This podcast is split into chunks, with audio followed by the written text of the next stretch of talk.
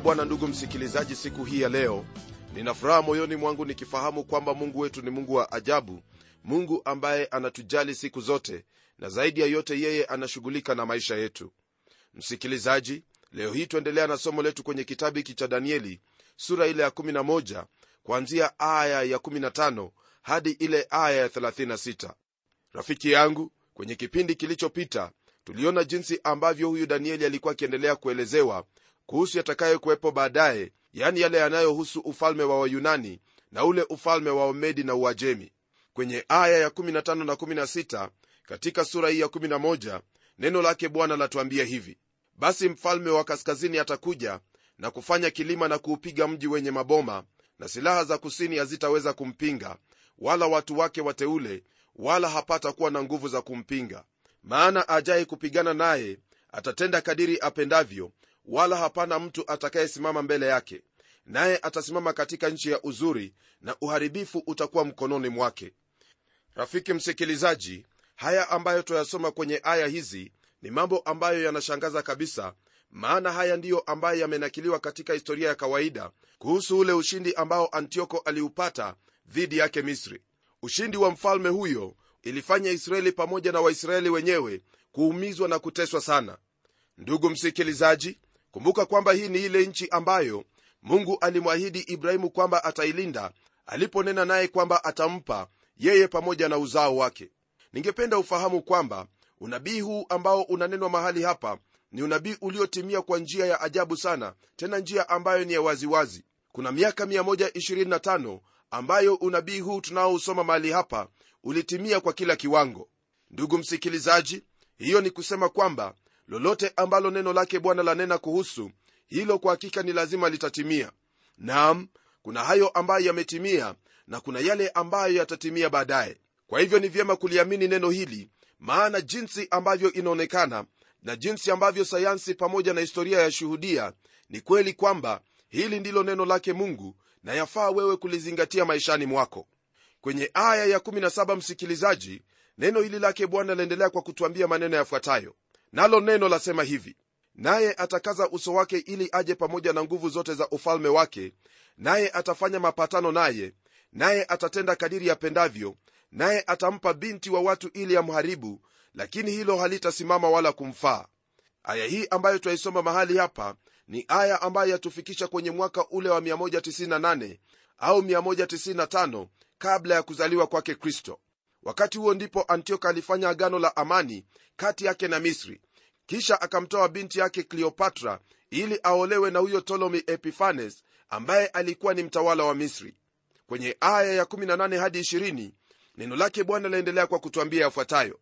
Baada ya hayo atauelekeza uso wake kwenye visiwa naye atavipiga visiwa vingi lakini mkuu mmoja ataikomesha aibu iliyoletwa na yeye nam aibu yake hiyo atamrudishia mwenyewe ndipo atauelekeza uso wake kwenye ngome za nchi yake mwenyewe lakini atajikwaa na kuanguka wala hataonekana tena. Ndipo badala yake atasimama mmoja atakayepitisha mwenye kutoza ushuru kati ya utukufu wa ufalme wake. Lakini katika muda wa siku chache ataangamizwa si kwa hasira wala si katika vita. Ndugu msikilizaji visiwa vinavyotajwa mahali hapa ni visiwa vya makedonia au uyunani. Huko ndiko antioko alielekea na kumshambulia lisimakas aliyekuwa mtawala upande wa magharibi. Huyu ambaye ananenwa hapa kuwa ni mtoza ushuru ni utawala wa kirumi. Wakati huo rumi ilikuwa ndiyo inajiimarisha upande wa magharibi na kuanza kuingia upande wa mashariki. Rumi ndiyo ilianza kukusanya kodi kutoka kwa siria au shamu. Warumi walikuwa na ujuzi sana wa kutoza watu kodi na wala hakuna watu wengine waliokuwa na uwezo kama wao hata siku zetu za leo. Ndugu msikilizaji hili ndilo ambalo twaliona kwenye kitabu cha luka mtakatifu sura ya pili aya ya kwanza hadi ile aya ya tatu ambaye yanena kuhusu habari hizo za kutozwa ushuru. Nalo neno la mungu lasema hivi siku zile amri ilitoka kwa kaisari augusto ya kwamba iandikwe orodha ya majina ya watu wote wa ulimwengu. Orodha hii ndiyo ya kwanza iliyoandikwa hapo kirenio alipokuwa liwali wa shamu. Watu wote wakaenda kuandikwa kila mtu mjini kwao. Ndugu msikilizaji maana na sababu ya augusto kutoa amri hiyo ilikuwa ni kwa ajili ya watu watozwe ushuru. Naam hapo awali jinsi ambavyo tulivyoona kwenye falme zingine zote wale ambao walikuwa ni washindi wao waliwafanya wale mateka wawe ni wafanyikazi tu lakini hawa warumi walikuwa tofauti kabisa maana wao waliwaruhusu watu kuishi jinsi ambavyo wanavyotaka ila kilichopo ni kwamba walihitaji kuishi kulingana na sheria za kirumi na hivyo maisha ya wale waliokuwa wakitawaliwa na warumi yalikuwa ni tofauti sana na maisha ya watu wengine. Kwa hakika hawa warumi walikuwa ni watu ambao walikuwa na ujuzi katika hali ya utawala. Na kwa taarifa yako ndugu msikilizaji mambo mengi tunayoyatumia leo hii katika serikali zetu ulimwenguni kote ni mambo ambayo yameombwa kutoka kwa hawa warumi kwa hivyo ni wazi kwamba warumi walikuwa na jinsi ya kutawala kwa njia tofauti kuliko tawala zingine zote za hapo awali. Tunapoendelea ndugu msikilizaji twaingia kwenye sehemu nyingine katika sura hii ya 11 ya kitabu hiki cha danieli ambaye yanena kuhusu antioko epifani kujulishwa. Nam huyu mtu ambaye atajulishwa hapa ni mtu mbaya na mwovu mtu ambaye neno lasema kwamba katika mikono yake mna uharibifu. Yeye alikuwa mtawala wa huko shamu na anatambulika kwa urahisi sana katika historia. Huyo ndiye ile pembe ndogo ambayo sehemu ya maono na unabii juu yake imetimia kama tulivyoona kwenye sura ya nane. Msikilizaji hivi ndivi ambavyo neno lake bwana latuambia kwenye aya hii ya 21 katika sura ya 11 ya kitabu hiki cha danieli. Nalo neno lasema hivi kisha badala yake atasimama mmoja mtu astahilie kudharauliwa ambaye hawakumpa heshima ya ufalme. Naye atakuja wakati wa amani naye ataupata ufalme kwa kujipendekeza. Unabii huu ambao unanenwa mahali hapa ndugu msikilizaji wamuhusu huyo aliyetoka katika ukoo wa waseludi ambaye ni antioko epifani. Ukoo huo ndugu msikilizaji ni ukoo ambao ulikuwa ukitawala. Huyu mtu pia ni mfano wa mpinga kristo ambaye atakuja katika siku za mwisho. Antioko epifani alitoa mamlaka mnamo mwaka 175 kabla ya kuzaliwa kwake kristo alikuwa ni mtu mwenye machukizo na alimtukana na kumdhihaki mungu wa mbinguni. Alitoa utawala kwa njia ya kujipendekeza yani akisema habari za amani kama vile mpinga kristo atakavyokuja mamlakani kwa njia hiyo hiyo. Wakati wa dhiki kuu utaanza kwa miaka mitatu na nusu ya amani na watu wa dunia nzima watafikiri kwamba wameingia katika utawala wa enzi ya milele. Kumbe kile ambacho kipo ni kwamba watakuwa wanaingia katika dhiki kuu. Antioko alikuwa mtu mdanganyifu mtu mjanja mwenye hila na mwenye kujipendekeza. Rafiki msikilizaji unatakiwa kujihadhari na watu wa aina hiyo maana utawapata katika hata kanisa siku za leo na yale ambayo hutendeka katika maisha ya watu kama hao pamoja na wale ambao wamewakumbatia huwa ni uharibifu au hali ya ugomvi mtupu. Ndugu yangu hatuna haja ya watu wadanganyifu na wenye kujipendekeza katika huduma. Iwapo wewe umeitwa na mungu basi usijaribu kujipendekeza kile ambacho mungu amekuitia. Tenda hicho naye mungu atakubariki. Maana mtumwa siku zote yeye hutakia bwana wake manufaa. Na hivyo ndivyo ambavyo yafaa kuwa katika maisha yetu kama wahuduma wa neno lake bwana. Nawe ndugu msikilizaji ni vyema uangalie jambo hilo na kulitilia sana maanani katika maisha yako. Maana utakapofanya hivyo basi mungu atakuokoa kutokana na watu hao ambao ni wa kujipendekeza. Watu ambao wakati wowote wa ule wanaweza kukuharibu au kukusaliti. Tunapoendelea rafiki yangu neno lake bwana liendelea kutuambia afuatayo katika aya ya 22 hadi 24 nalo neno lasema hivi na wale wenye silaha mfano wa gharika watagarikishwa mbele yake na kuvunjika. Naam mkuu wa maagano pia. Na baada ya maagano atatenda kwa hila maana atapanda naye atakuwa hodari pamoja na watu wadogo. Wakati wa amani atapaingia mahali palipofanikiwa sana pa wilaya hiyo naye atatenda mambo ambayo baba zake hawakutenda wala babu zake atatawanya kati yao mawindo na mateka na mali nam atatunga hila zake juu ya ngome hata wakati ulioamuriwa.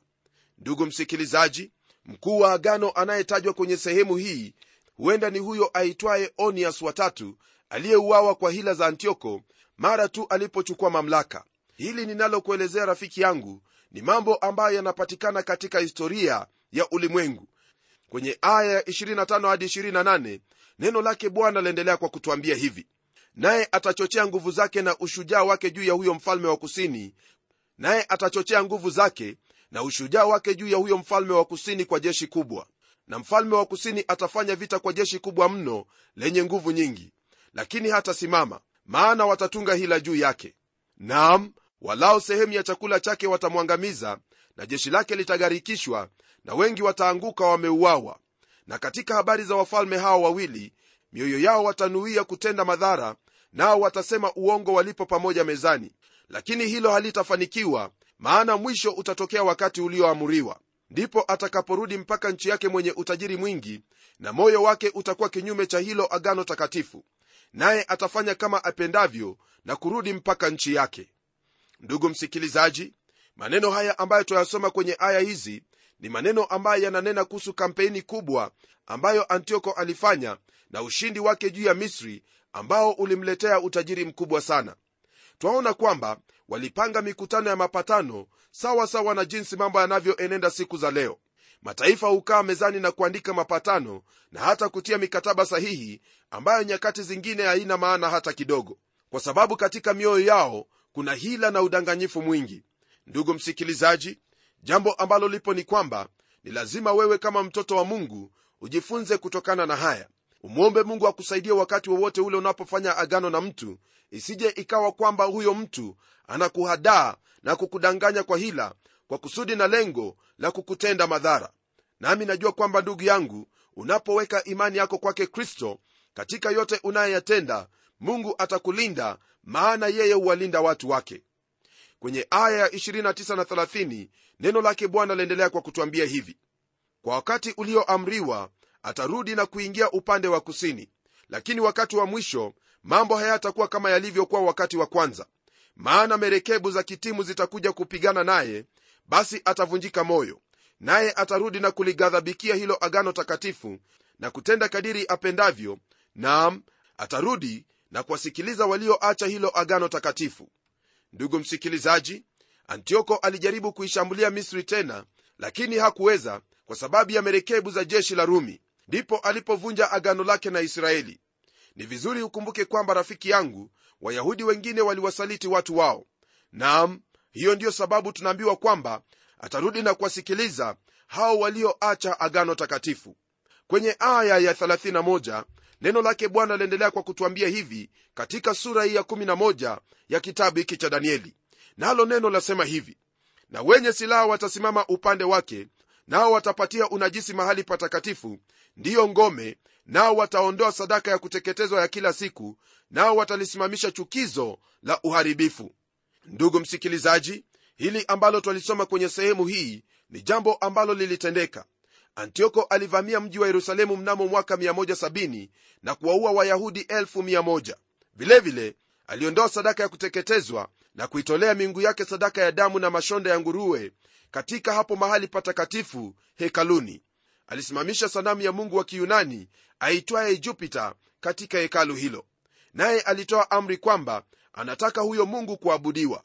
Hili ambalo alitenda huyu antioko msikilizaji ndilo ambalo mpinga kristo atalitenda. Mambo haya ni mambo ambayo yatatukia mambo ambayo bado hayajatimia. Lakini wakati utakapofika yaani utimilifu wa wakati hili ambalo nalisema sasa hivi kwa mujibu wa maandiko haya matakatifu yatatimia kwa utimilifu wake. Kwenye aya ya 32 neno lake bwana laendelea kwa kutwambia hivi na wao wafanyao maovu juu ya hilo agano atawapotesha kwa maneno ya kujipendekeza lakini watu wamjuao mungu wao watakuwa hodari na kutenda mambo makuu. Ndugu msikilizaji katika hali hiyo ambayo ilikuwa ni mbaya kabisa hali ambayo ilikuwa ya kutatanisha na mateso mengi kulikuwepo na watu wachache katika israeli ambao walimjua mungu wao. Hawa wachache ni wale ambao watatenda mambo makuu yani watasimamia imani yao na kuendesha maisha yao jinsi ambavyo mungu anavyohitaji licha ya kwamba kutakuwepo na mateso makuu. Katika wakati huo mungu aliinua jamaa moja ya watu waitwayo makabayo. Hiyo ilikuwa ni mnamo mwaka 166 kabla ya kuzaliwa kwake kristo ambapo kwani aitwaye matathia aliongoza uasi kinyume cha chukizo hilo ambalo lilikuwa limeletwa na kuwekwa katika hekalu. Ndugu msikilizaji hilo ndilo ambalo pia litakuwepo wakati wa mwisho. Kutakuwepo na wasaliti na pia kutakuwepo na wale ambao watasimama wima na kutenda mambo makuu kwa kuwa wanamjua huyo ambaye wamemwamini kwamba ni mwaminifu na kile ambacho wameweka amana kwake hicho atakitunza hata siku ya mwisho. Ndugu msikilizaji naamini kwamba hata katika maisha yako siku hii ya leo utaendelea kusimama wima katika hali yoyote ile maana mungu ambaye unamwabudu mungu ambaye umemwamini ni mungu mwenyezi na wala hakuna siku ambayo atashindwa. Kwa hivyo wewe pamoja na mungu tayari wewe ni zaidi ya mshindi maana neno lake bwana latuambia kwamba sisi katika kristo yesu ni washindi tena zaidi ya washindi. Kwenye aya 33 na 34 neno lake bwana laendelea kwa kutwambia hivi na hao walio wenye hekima katika watu watawafundisha wengi. Hata hivyo wataanguka kwa upanga na kwa moto na kwa kufungwa na kwa kutekwa nyara siku nyingi. Basi watakapoanguka watasaidiwa kwa msaada kidogo lakini wengi wataambatana nao kwa maneno ya kujipendekeza. Ndugu msikilizaji wakati huu ambao unanenwa hapa ni wakati ambao ni wa kipindi hicho kilicho katikati ya agano la kale na agano jipya. Rafiki yangu katika mambo yote ambayo hutendeka kuna wale ambao watasimama wima maana wanamjua huyo mungu ambaye wamemwamini. Nawe unapomjua mungu unayemwamini hautatetemeka katika moyo wako wala hautakuwa na hali ya wasiwasi. Utakuwa na ujasiri kama wa simba maana neno la mungu lasema kwamba wenye haki wana ujasiri kama simba. Kwenye aya ya 35 neno lake bwana liendelea kwa kusema hivi na baadhi yao wenye hekima wataanguka ili kuwatakasa na kuwasafisha na kuwafanya weupe hata wakati wa mwisho kwa maana ni wakati ulioamriwa ambao haujaja. Ndugu msikilizaji kwenye aya hii neno hilo la mungu latutoa katika wakati wa antioko epifani hadi wakati wa mpinga kristo. Hiyo ndiyo sababu maandiko yanasema kwamba hayo ambayo yatafanyika yatafanyika wakati wa mwisho wakati ulioamriwa kwa kuwa wakati ambapo huyu malaika alikuwa akimjulisha danieli wakati huo haukuwa bado haujaja naam kwenye aya hiyo msikilizaji twaondoka kwenye historia au unabii ambao umekwisha timia na kuingia katika siku zijazo za mambo ya baadaye mambo ambayo bado hata siku ya leo hayajaja. Tukumbuke kwamba danieli alipoeleza mambo haya yalikuwa bado ni unabii lakini kwa sasa sehemu yake kubwa ni historia. Lakini usisahau kama vile nimesema kuna mengine mengi bado hayajatimia.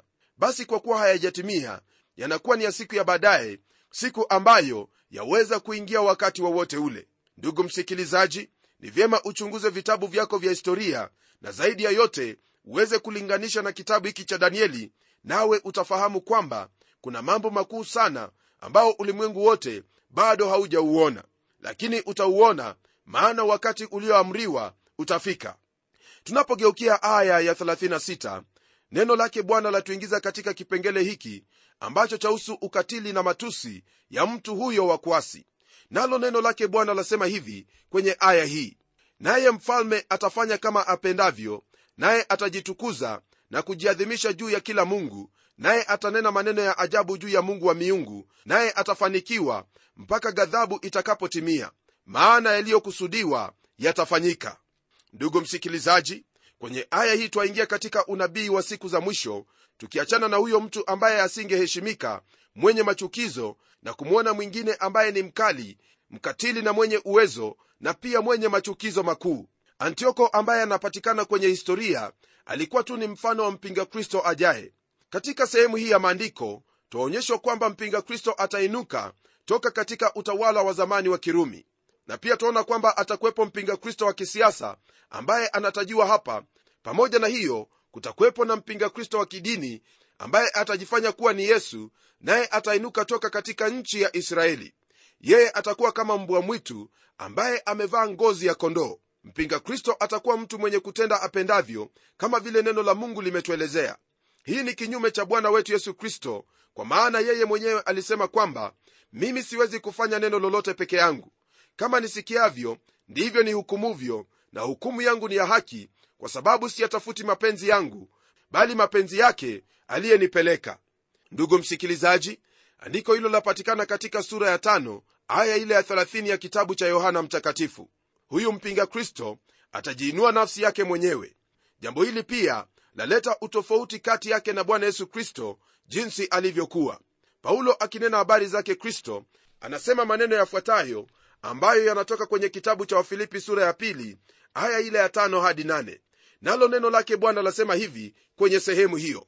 Iweni na nia hiyo hiyo ndani yenu ambayo ilikuwamo pia ndani ya kristo yesu ambaye hapo mwanzo alikuwa yu namna ya mungu naye hakuona kule kuwa sawa na mungu kuwa ni kitu cha kushikamana nacho bali alijifanya kuwa hana utukufu akatwaa namna ya mtumwa akawa ana mfano wa mwanadamu. Tena alipoonekana kama ana mfano wa umbo kama la mwanadamu alijinyenyekeza akawa mtii hata mauti nam mauti ya msalaba. Ndugu msikilizaji huyo ni yesu kristo naye ni tofauti kabisa na yule mpinga kristo. Mpinga kristo atajiinua juu ya kila aina ya mungu. Neno la mungu latuambia yafuatayo kwenye kitabu cha wathesalonike sura ya pili aya ya nne ambayo yasema hivi kuhusu huyu mpinga kristo. Neno lasema hivi yule mpingamizi ajiinuaye nafsi yake juu ya kila kiitwacho mungu ama kuabudiwa hata yeye mwenyewe kuketi katika hekalu la mungu akijionyesha nafsi yake kama yeye ndiye mungu. Rafiki msikilizaji katika maisha ya huyo mpinga kristo jambo ambalo litaonekana ni hali hiyo ya kumtukana mungu na kumkufuru na pia kutenda kama apendavyo. Nam yeye ni mfano wa kila kitu kilicho kinyume na mungu na pia ni kielelezo cha utu wetu wa kale. Neno la mungu latuambia hivi kwenye kile kitabu cha warumi sura ya 8 aya ya 7 hadi 8 neno hilo latuambia hivi kwa kuwa ile nia ya mwili ni uadui juu ya mungu kwa maana haitii sheria za mungu wala haiwezi kuitii. Wale waufuatao mwili hawawezi kumpendeza mungu. Ndugu msikilizaji mawazo ya kimwili ya binadamu yanakwenda sambamba na mawazo ya mpinga kristo.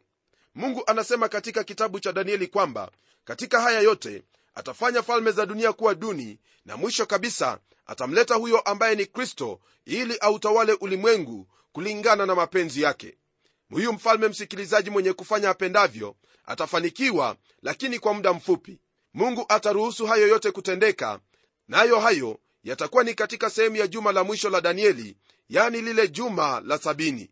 Yote ambayo twayaona kwenye maandiko haya ni mambo ambayo kwa hakika twafaa kuyazingatia mambo ambayo ni vyema kwako kutafakari na kutafuta kuchunguza na kuona ukweli ambao neno lake bwana latunenea na kwa kuwa mengi ya haya ambayo yalinenwa kwake danieli yalitendeka basi ni wazi kwamba yote ambayo hayajatendeka ni lazima yatatendeka.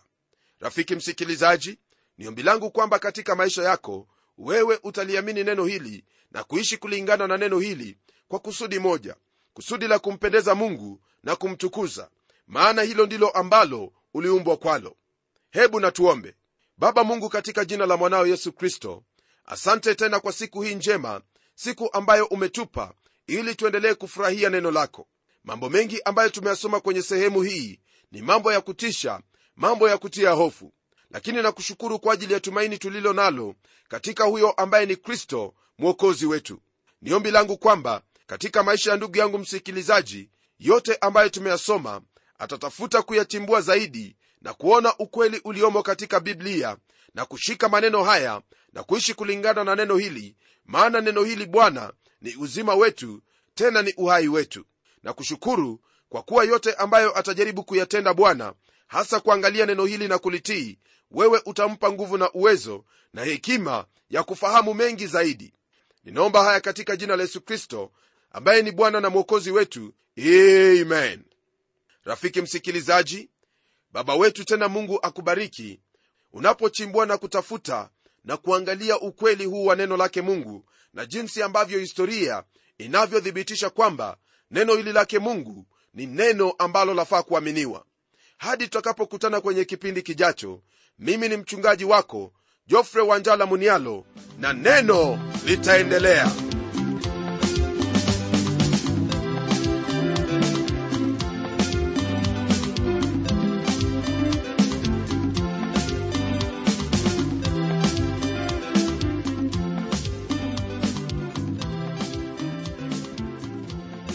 ndiyo msikilizaji wangu neno ni lazima liendelee. Kwa hivyo hebu tuandikie barua utueleze jinsi hili neno la bwana linakubariki. Anwani yetu ndiyo hii ifuatayo. Kwa mtayarishi kipindi cha neno transworld radio. Sanduku la posta ni 21514 nairobi kenya kumbuka msikilizaji wangu waweza kununua kanda ya kipindi hiki ambacho umekisikiza leo. Ikiwa tu utatuandikia barua ili utuambie hivyo. Neno litaendelea